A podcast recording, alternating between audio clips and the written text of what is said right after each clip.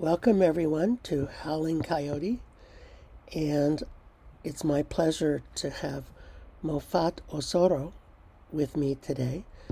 Um, and uh, I came across um, Moffat on LinkedIn and uh, found out more about him and the work that he's been doing uh, in Nairobi, Kenya. And I thought that people in the US and Maine in particular would be really interested to hear more about him. And so I wanted to invite you, Moffat, to, to introduce yourself and tell us a little bit about you and how you got involved in the work that you're doing. And, and we'll just take it from there. We'll have a conversation. Okay, thank you very much. Um, I'm so happy to be here this evening. It's six o'clock Nairobi time. As you had indicated, we are seven now. It's in the it's going to the afternoon. It's eleven your time. Yes. And I, my name's I'm Moffat Osoro. I come from Kenya, Nairobi, and I'm the founder uh, of Fremo Medical and Birth Center. This is a center that is uh, running in the outskirts of Nairobi, and it's run in the informal settlement. I think when people do not understand maybe what it means to be an informal settlement, in other words, it's like a slum. Mm. And uh, I think uh, uh, when you talk about slum, it's a big challenge because when I look at the statistics around uh, uh, here, when we look at the reports that are compiled by the United Nations, the World Bank, they say the people in this community, most of them survive below the dollar per day. So you can imagine its poverty at its highest. So there are so many challenges such a people will go through. I moved to this neighborhood uh, uh, uh, quite uh, some years ago, and I was a victim of poor medical practice because I fell sick and I was trying to look for a place that can give me treatment. And when I moved from one clinic to another, because uh, you realized trying to set up such a facility with the economically disadvantaged environment, it comes with a price. So you realize people are trying to bargain. Uh, you can find even quacks trying to take advantage of uh, the loopholes, and then they process they put themselves as medics. And who loses is the common people and the vulnerable people who are the uh, who are subjected to poverty. So I this uh, it's at this point I was not I, I was in administration by then. So the idea of me going to the medical world was not known at that particular point. And this kind of motivated me to see how I can be part of the solution. And I gave my myself a promise and to my God that uh, when I get out there, I'll be able to be part of the solution. And when I was making this uh, uh, promise, I done it because one I moved from one clinic to another in Bain. and my brother was an intern medical student, what we call a resident clinical officer. He was winding his internship, and I called him and I say to him, I'm losing it. And I call him to come back and look at me. He came. I remember him administering some antibiotics IV. And while he was doing this, I gave him a promise. I said, when I get better, you and I are going to do this we're going to save people by making sure we provide proper medical care in this community. And that's how it started. Fast forward, a few months later, I committed myself trying to marshal resources to have this center. But since at that time I didn't have uh, enough of the money, I managed to get a thousand dollars at that particular time to be able to start a small medical clinic. But my brother, who Fred, who was supposed to accompany me at that particular time, had got an assignment and he felt that he was to go and get more experience and then probably come back. And he was trying to slow me down, but I felt like if I slow down, many people are going to die. So I started the clinic And then uh, it started well with the challenges. I was moving up and down. I was trying to look for resources. I was trying to look for medical personnel, but eventually it came to being.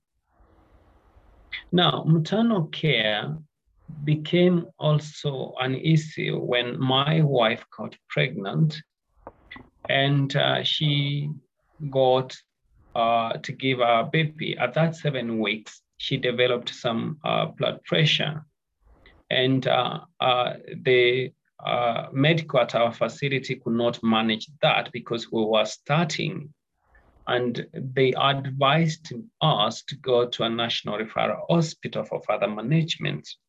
And uh, when I say that, most hospitals have copied the Western culture of those practices, medicalization, induction, forced cesareans, improper care, negligence, and others. So I became again a recipient of that when I went to uh, this hospital. The first thing they did was to chase me away and they told me to come the following day. When I came to, during visiting hours, I was told my wife has not progressed at all, but she was uh, saying that she was in pain. They induced her 37 weeks, but the induction did not give any progress.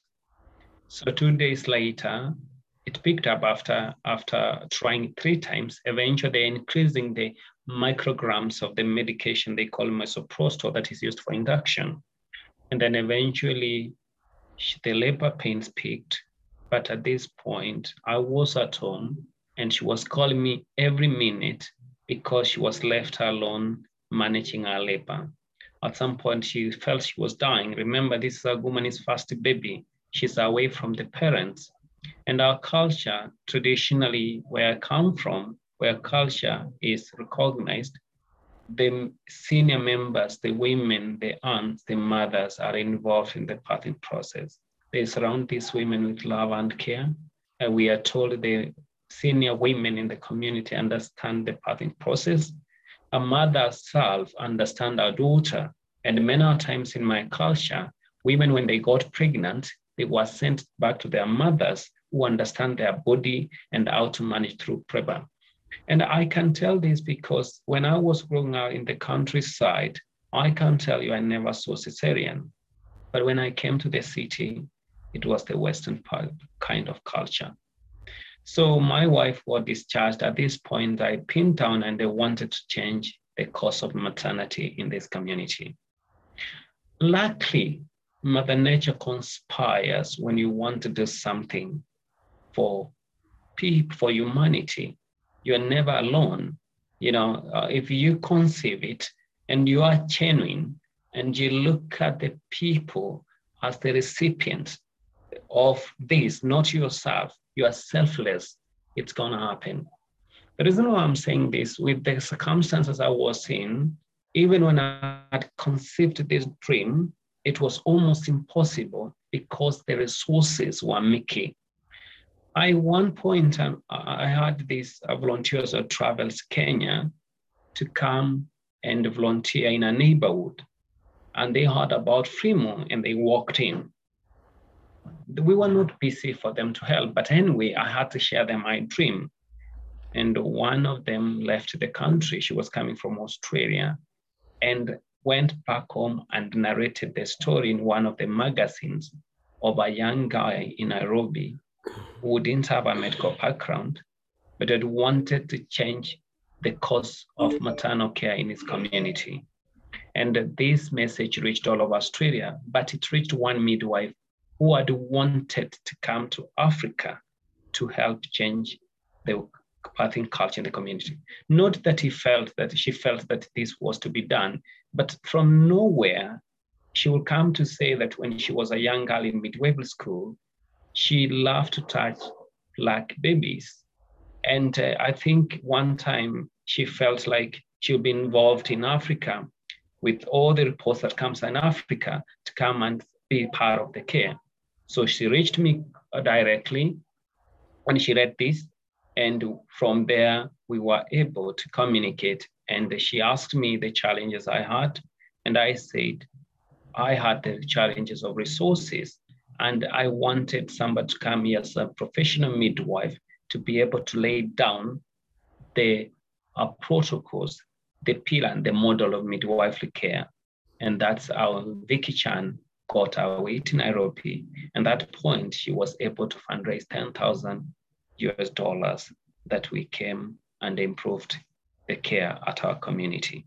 And from there, it's been that I think she arrived here in May 2011.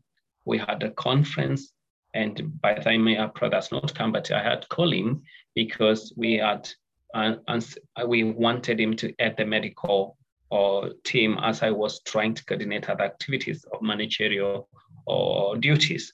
So this is where it all started. So this is what we we we discussed.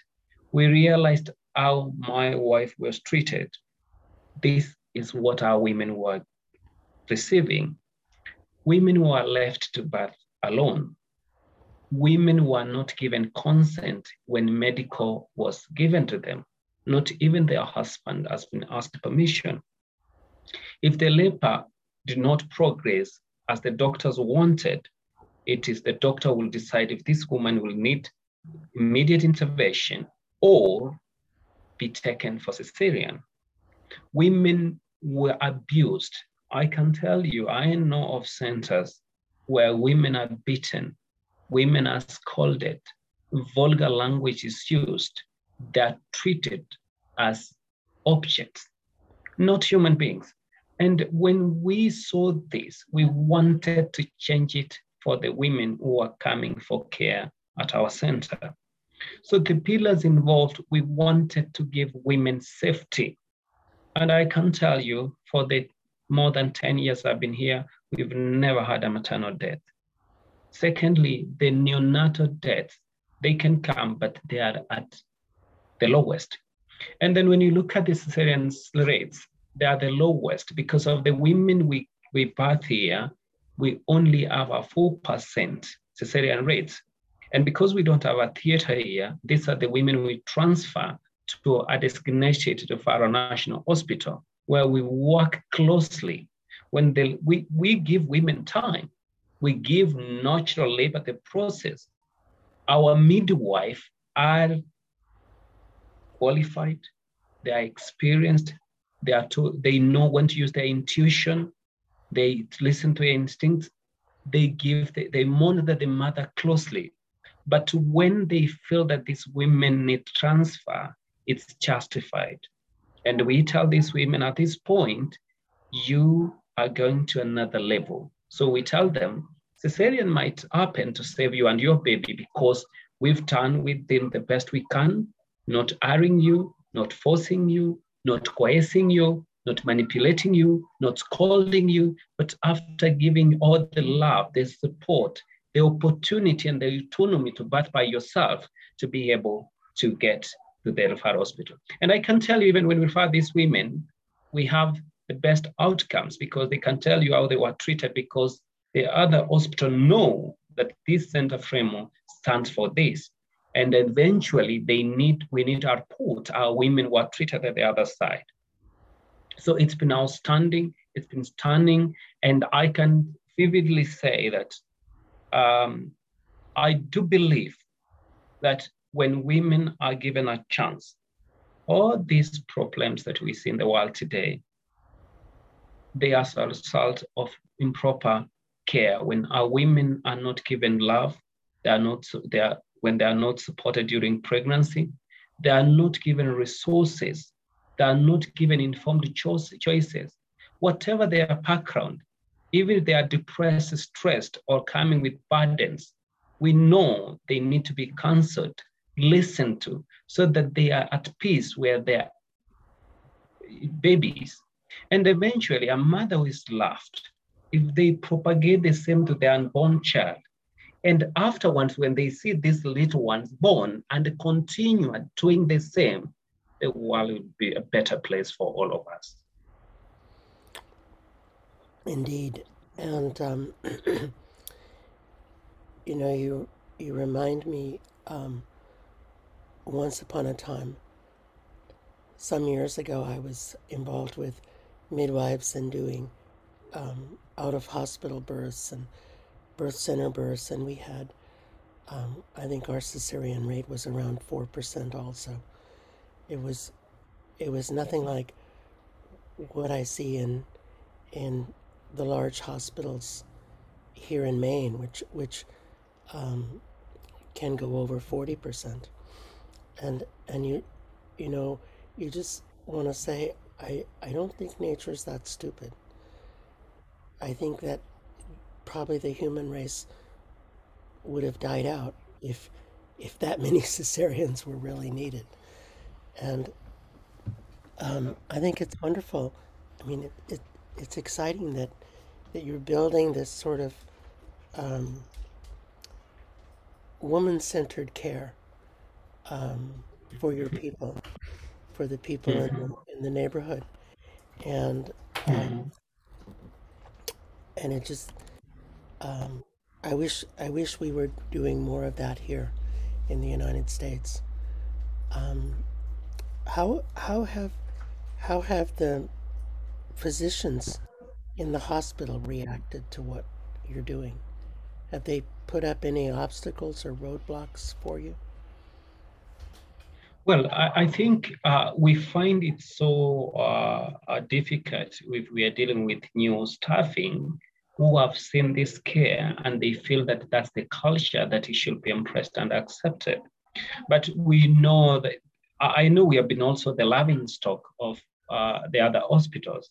If they felt that this woman would require transfer, at, they feel it's overstayed. But what they don't know, it's giving these women to give normal birthing process a chance. Because if you don't give it, you're going to interfere. And, and, and when I tell about interference bringing unnecessary intervention, which eventually leads to complication, which puts these women out of the normal process. You know, the human biology, the physiological process during birth was created and designed for the normal process. But also, when we look at science, science also came in to help when the normal had failed, not the other way around. That when we when we fail, no, no, no, we have to be intuitive. We have to use instinctives, and we have to show all this love to make sure that we are not putting an obstacle to the normal process, so that we can be quick. And and I, have seen where uh, even here, when you look at the uh, big hospitals, they are no less what happens in the West. When you read local newspapers, that maybe carry story of obstetricians, sometimes you wonder where a woman will come and tell you how they were forced to have a cesarean. Some women will be crying, looking for a place for a natural birth. Our center is Googled more than any center in Nairobi for women who are running away from the second cesarean. Three years ago, before COVID, I, we had the opportunity to host women who had to share their stories about their cesareans. And I can tell you, it was the most emotional conference I ever participated and I never want because women narrated story after story why they were taken for cesarean, why they want they want to come here, why they think they were taken advantage of it, and why by all means they would want a normal birthing process. So the physician, or as you have asked the physician, some of them, they can look at you, they don't like a normal birth. And, and you know, sometimes if they have normal births, they're not going to have their dollars. because, because if normal births gets a chance, most of them be like, I'm gonna get my cesarean. And it's, it's, it's quite expensive. Here in Nairobi, a big hospital for a cesarean will cost over 2,000 US dollars and they know they can do it within minutes and go for.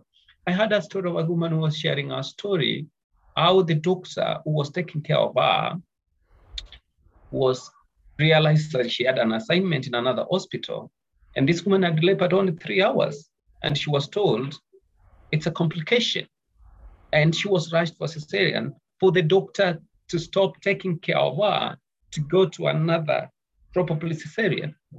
So I think even some of the obstetrician is not something they want to hear.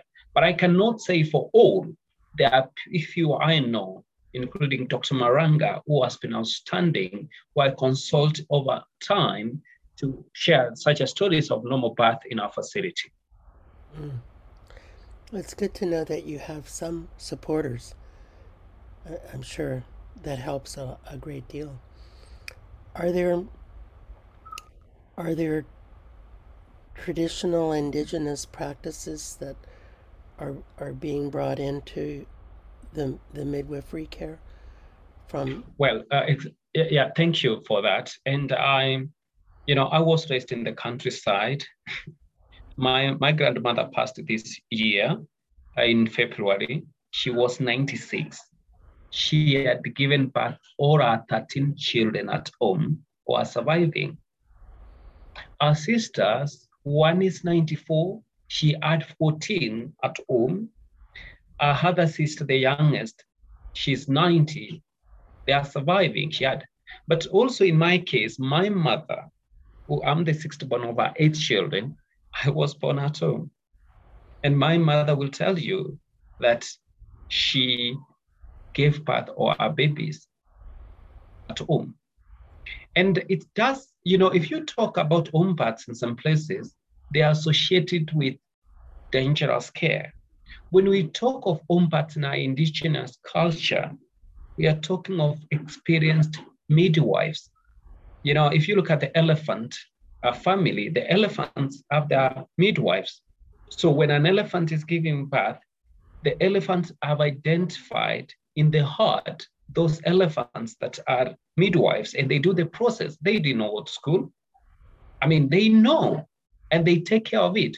In my culture, there were women who were trained. My mama sometimes when I, I came, I grew up, my mama would run and help the women in the community, and the outcomes was astounding.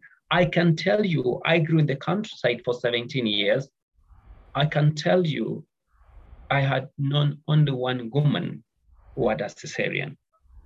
Now, here at the center, we have involved, we are talking about the culture. One of the culture is to involve the women from the community we have what we call a prenatal care circles, where we bring women to sit in a circle and share their stories and their care and their culture. So it's just ended today because we have we had it 2 p.m. this afternoon and every other Wednesday. And this is an informal setting. Let me say this. Traditionally, the pregnant women from the community will come around a big tree and talk to the elderly woman who was experienced in this. And they'll share to them about how they bathed, the challenges, how they eat, and if there is any way they can dissuade any complication that will come along the way when they are bathing. And we took that by telling the women, come at the center, let's go traditional, let us sit in a circle, let us share the experiences, let us see what's happening.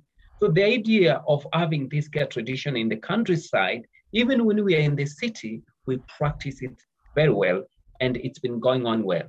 Secondly, we invite the support in the bathroom. When these women are coming to bath, they are surrounded by loved ones. When you go to the countryside, senior women were involved.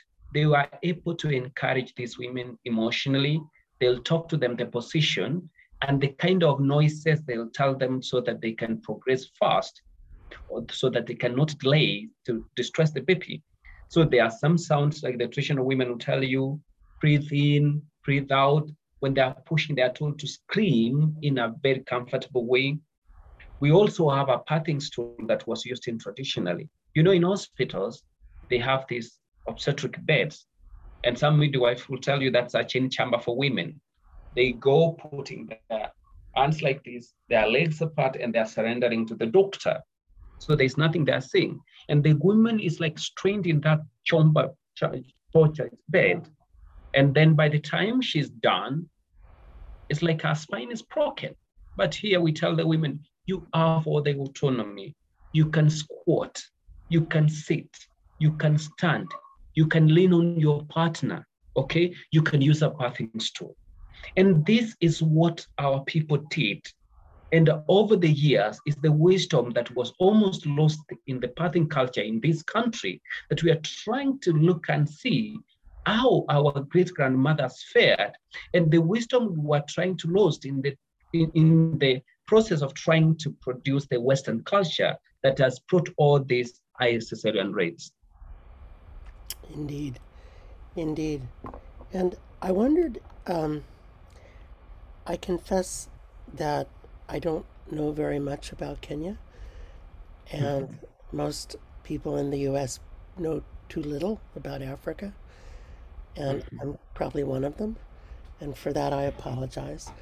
But I wondered if you could tell us a little bit about the the indigenous people of Kenya, the the the various tribes and languages, and perhaps starting with yours, your people, and just give us an overview okay. so we're better educated, okay. you know, because we're stupid. Oh. so thank you very much. So uh, Kenya is a very a beautiful country, and I think it's known for its wildlife. It's it's located in the east part of the of the continent. It's in East Africa, and uh, it's known for its wildlife. When you hear of Masai Mara, the Pitos and others, it's located in our country. We have Mombasa, the beautiful coast. But when you look at uh, uh, when you when I look at the indigenous, I'm talking about the 42 tribes. We have 42 tribes, and each one of them has its own language. So uh, to put it, we have what we call the Bantu, the Nilotes, and the Cushites. So there are big tribes are, are, are, are so the Nilotes, the Cushites, and the Bantus. But when you break them, there are 42 tribes. I come from the Kisii tribe. It's located in the western part of the country. So in total, Kenya has 50 million people. And uh, of these 50 million people, places, uh, most of the people, like Nairobi is the capital city of the country, and our care is done the city, which has a challenge of trying to copy the Western culture of birth. And that's where we are coming in, trying to talk to people, go back where we are. Listen, when you look at when we were colonized, the colonizers came and told us our culture was outdated it should not be practiced. And because we were coerced, uh, people embraced that. But over the years, we have seen our people almost lost what was beautiful. And in this case, I'm trying to take it, you know, my parents were born before the colonists came, and you see, they used the traditional culture of birthing process and the outcomes were out, outstanding, they were stunning. But if I look at my age mates, they feel that going to a posh hospitals, least getting the care of an obstetrician who tells you what to do is the easiest, you know? So our people are this culture that add wisdom. I give you another example. The other day, a few years, two years ago, my at the center we have a medical department in the maternity department that we call birthing center. So here at the medical department, we have doctors who diagnose and treat patients. So patients who are coming from the settlements can get treatment of whatever uh, diagnosis the doctor identified. But I had this, my mother, she's 65, she's a traditional herbalist. And my mother gives us up medicine. She does not use conventional medicine at all. But you see, she stays 300 kilometers away from the city. Now, the reason why I'm sharing this is when a few, two years ago, as I was saying, my youngest boy, Bradley, got very sick. And then these doctors tried to give her all the medications and the antibiotics. My baby was closing. Mama calls me because I had to talk to Mama every day. And Mama calls me and she said, bring me that boy. And then my wife packed the bags and went to my mother in the village. I can tell you, my mama called me two days later and told me, young man, my grandboy was dying. So she gave uh, all the traditional herbs, and my baby who had stayed in hospital for two weeks. survived. And I can tell you, I have doctors here at the center who have been trained. Uh, six months ago, my mother was visiting, and one of the midwives, uh, his son, they, one they are married. One is a doctor, and another one is midwife. They worked at the center. Their baby fell sick, and they tried to pump all these antibiotics and everything, and they lost it. And then uh, I, they come and ask me, "We are losing." I said, "Mama is in town. Go and see her." Mama went and um, gave her medication, the traditional herbs. The baby was well within two days. So what I'm trying to do because my mother expires is to establish a garden, which comes at a cost. I'm looking where I can fundraise money because it's very expensive to have this land in the city. I want before my mama go grow old to have an apple garden and then plant all these trees later pass it over and my kids and my midwives and my doctors so that we can be able to do that. So in our, in our, in our facility, most of our care of our, the babies, more especially upon of our midwives and doctors, most of them, my mama does it very well for them. Wonderful. You know that um, here here in Maine, um, I work for Wabanaki Public Health and Wellness, which serves the five tribes of Maine.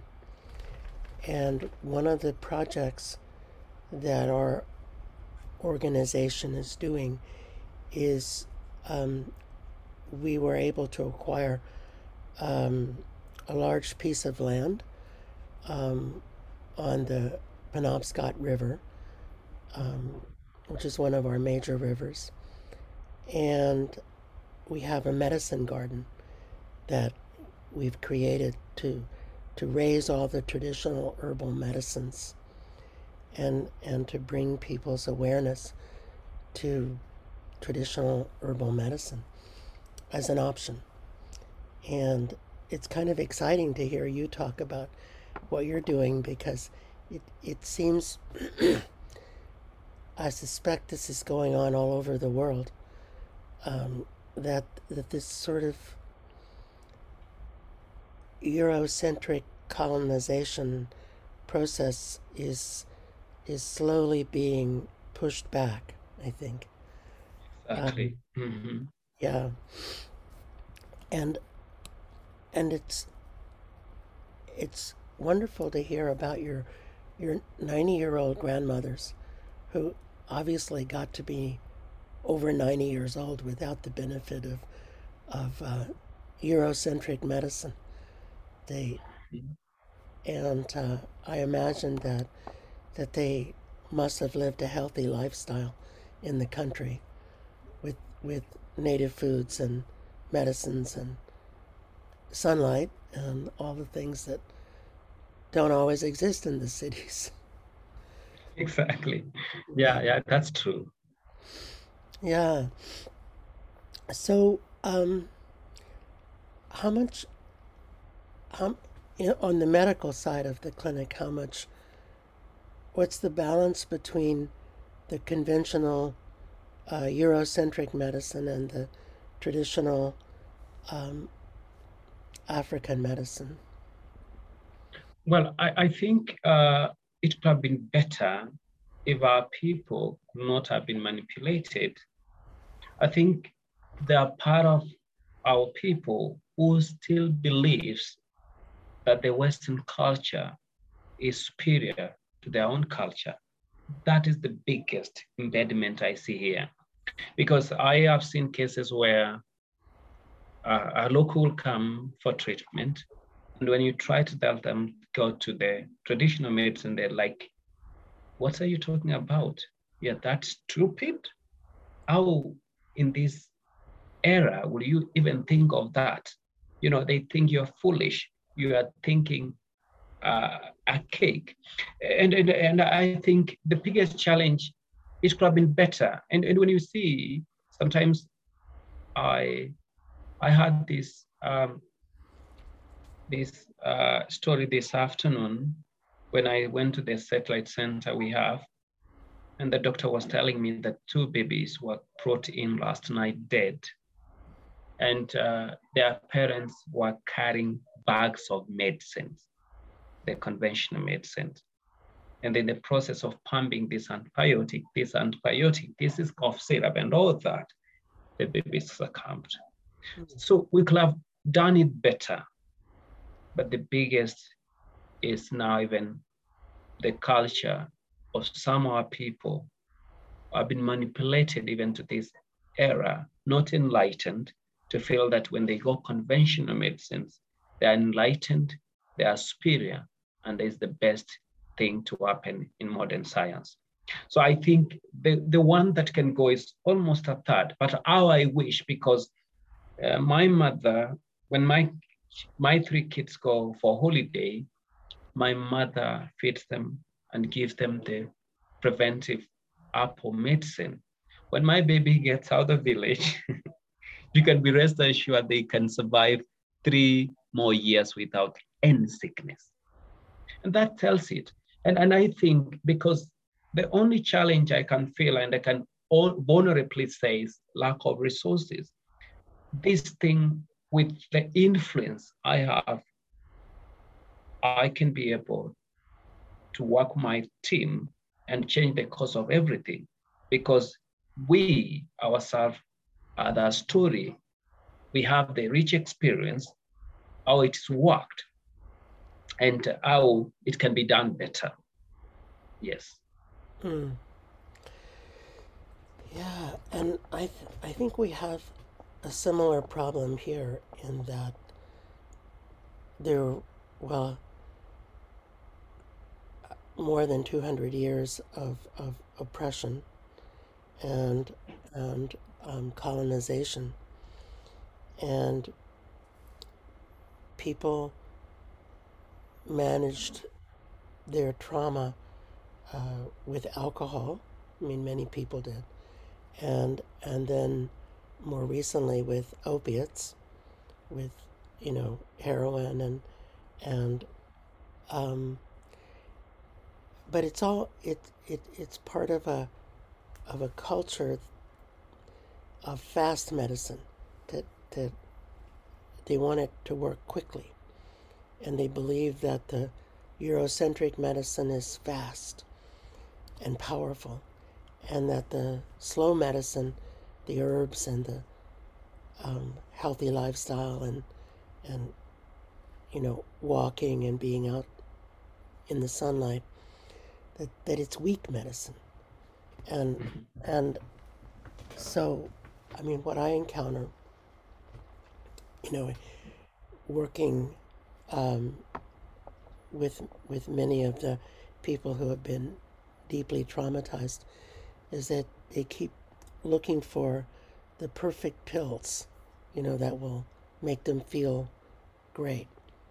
And and you're not really happy to hear that that rarely happens. that pills are not going to make you feel great. I mean, you know, I won't say that they don't ever improve things because sometimes they do. But but it it's the slow medicine that makes you feel great. And I wonder mm-hmm. if, if you experience anything similar among um, the population that you serve. Well, I think um, when you look at the challenges of communities like ours, um, it's like in the US, so the, the slums, like what the projects earlier on in the US, it's what you used to call the projects. And uh, youths are taking a shortcut to solve their problems, to get to do all these things, to think that they are going to sleep well, and they find themselves in drugs. I had to enroll psychology, and uh, uh, one of the reasons I did is to address the trauma, the challenges that comes with these problems. I can tell you, I've seen even women coming for care who were once smoking. One time I had this woman who was in labor and she was asking for a drink, a to drink when she was in labor. And she said that if we are not going to provide her, she was going to sue us. So it's it's it's still it's still um, it's it's it's felt in this community. It's one of the biggest challenges that is affecting the youth. And you see, even uh, the women of reproductive age are not left either. It's no secret like this evening. If you walk down the street, you'll find women pregnant and they're drunk. And this puts you into distress. You look at her, what are you going to do? And the drugs are readily available because they go through the back doors, the streets, and they are fed. So I have seen this affecting our women, their families, and the kids who are coming. And this really inspired me uh, when I was uh, celebrating my 30th birthday to start an elementary school, because I felt that uh, the children born out of the center with this challenged neighborhood, what happens after this beautiful postnatal and child growth development as a health facility. And I felt that we should establish an elementary school that can protect and provide the care beyond maternal care. And we started a school, and hopefully someday the school will be a, a beaming example of how to address those issues in this community. It sounds wonderful. And it, Thank you. yeah. and before we finish, I, I, I want to get your coordinates to write down uh, how people can reach you in case we in case somebody with uh, resources is is listening or watching and they want to send you some so uh, just like the the midwife in australia who saw who read about you in the magazine and showed up you, you never know what can come of things like this exactly by the way i had this gentleman uh, his name is rick he comes from uh, from maine he comes from your place. He's been here before. He supported us. Um, at some point, I think he supported the when we started with the ten thousand dollars the Australian midwife came with. Uh, he sent us five thousand dollars, and I think it's been uh, once in a while. It's been supported. His name is Rick Mira, and uh, I really uh, I, I can I have typed this name on that this thing it comes from Maine and it's been wonderful. And yeah, Dose has been visited the center twice and uh, it's been really of full support. So people who can reach us can be able to contact us uh, through uh, Fremo Medical Center on Facebook. They can write an email on how to, uh, to uh, through the Fremo Medical Center uh, Gmail, or they can also reach me through the the email moffat2000us at yahoomail.com. So I think you can be able, because all the details um, um, are on, the, on the Facebook page. If people want to donate, they can be able to reach out on the Fremo Medical and on Facebook. We've given all the details on how they can they can donate.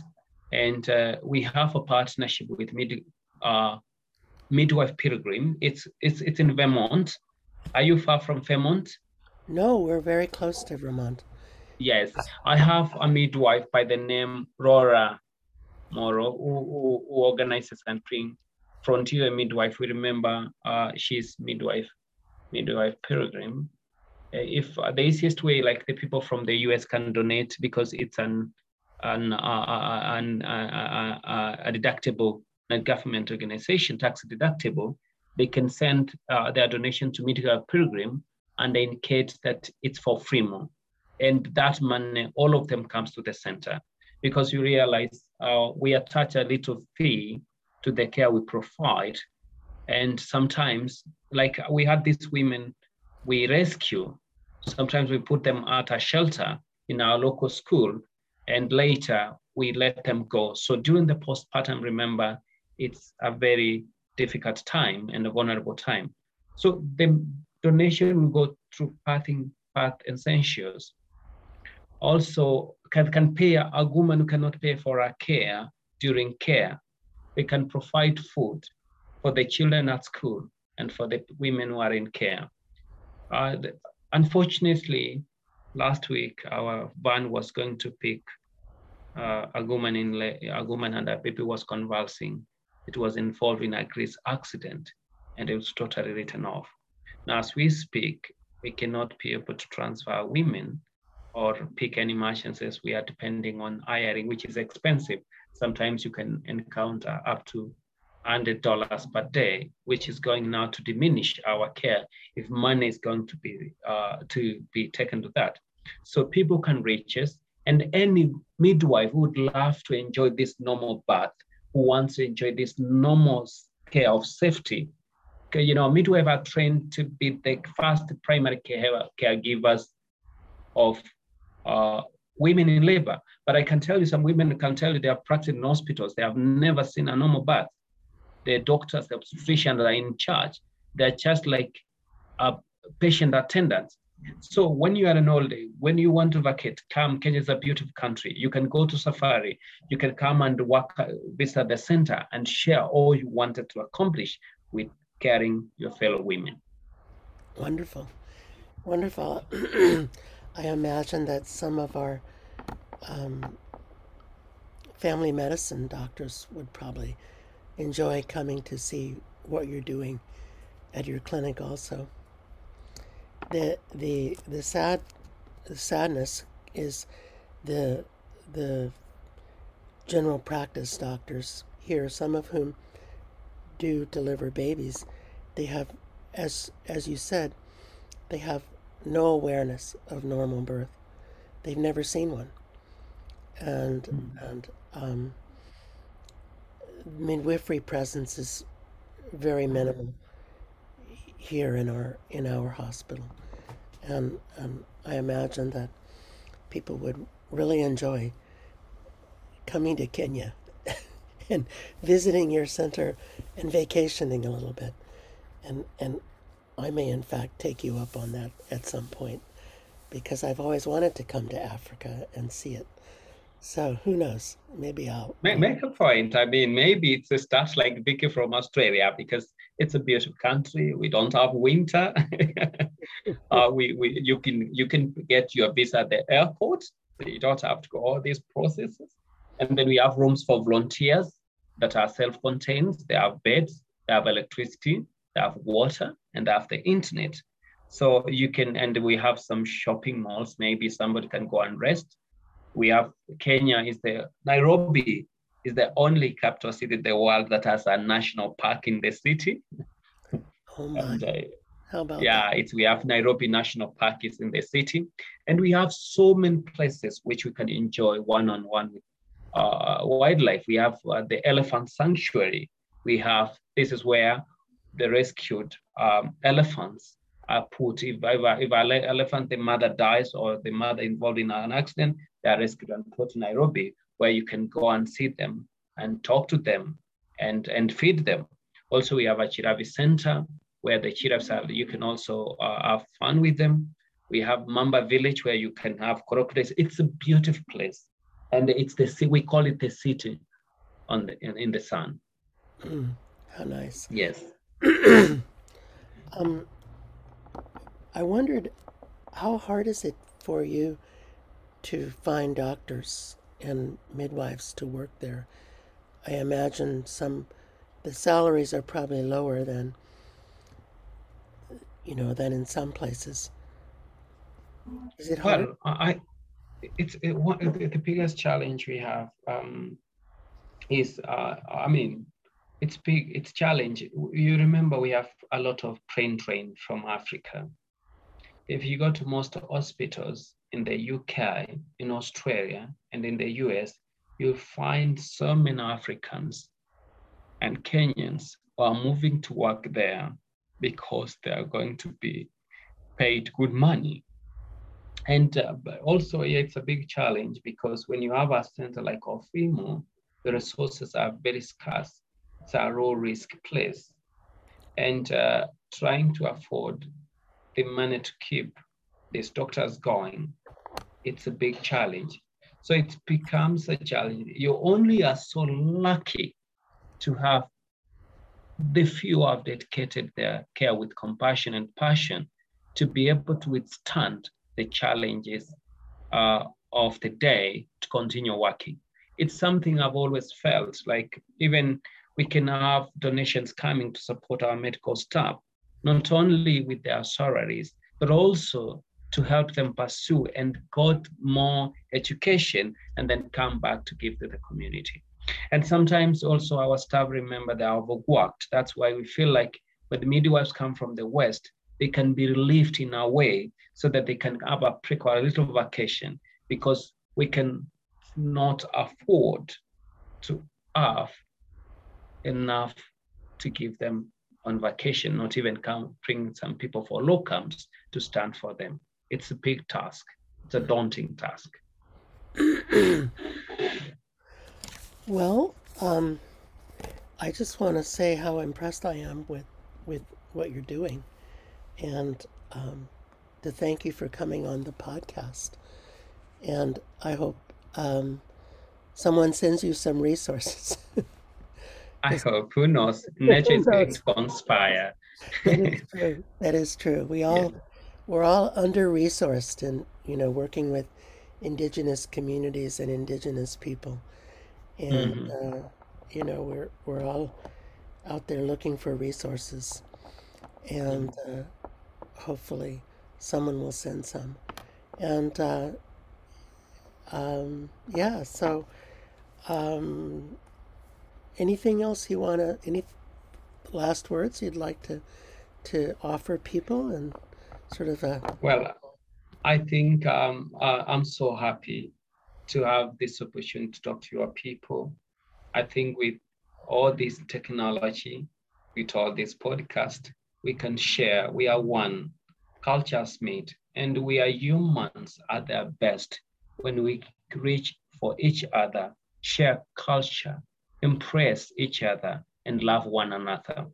And the reason why I'm doing this, when I feel like that as a human person, despite the challenges, you need to stand up for your people, for humanity, for the vulnerable, and to be for them to get what you wanted to get when you never wanted. So remember, I was a recipient of poor medical care but how I feel nourished every day when I see patients walking from this center, well diagnosed, got getting good treatment.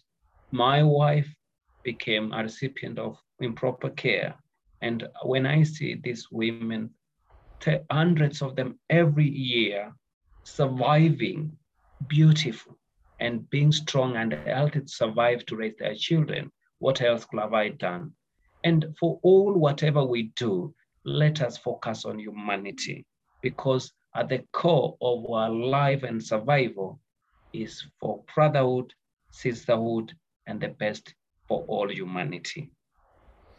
Thank you. That was so well, so well said. And uh, thank you for being on the podcast.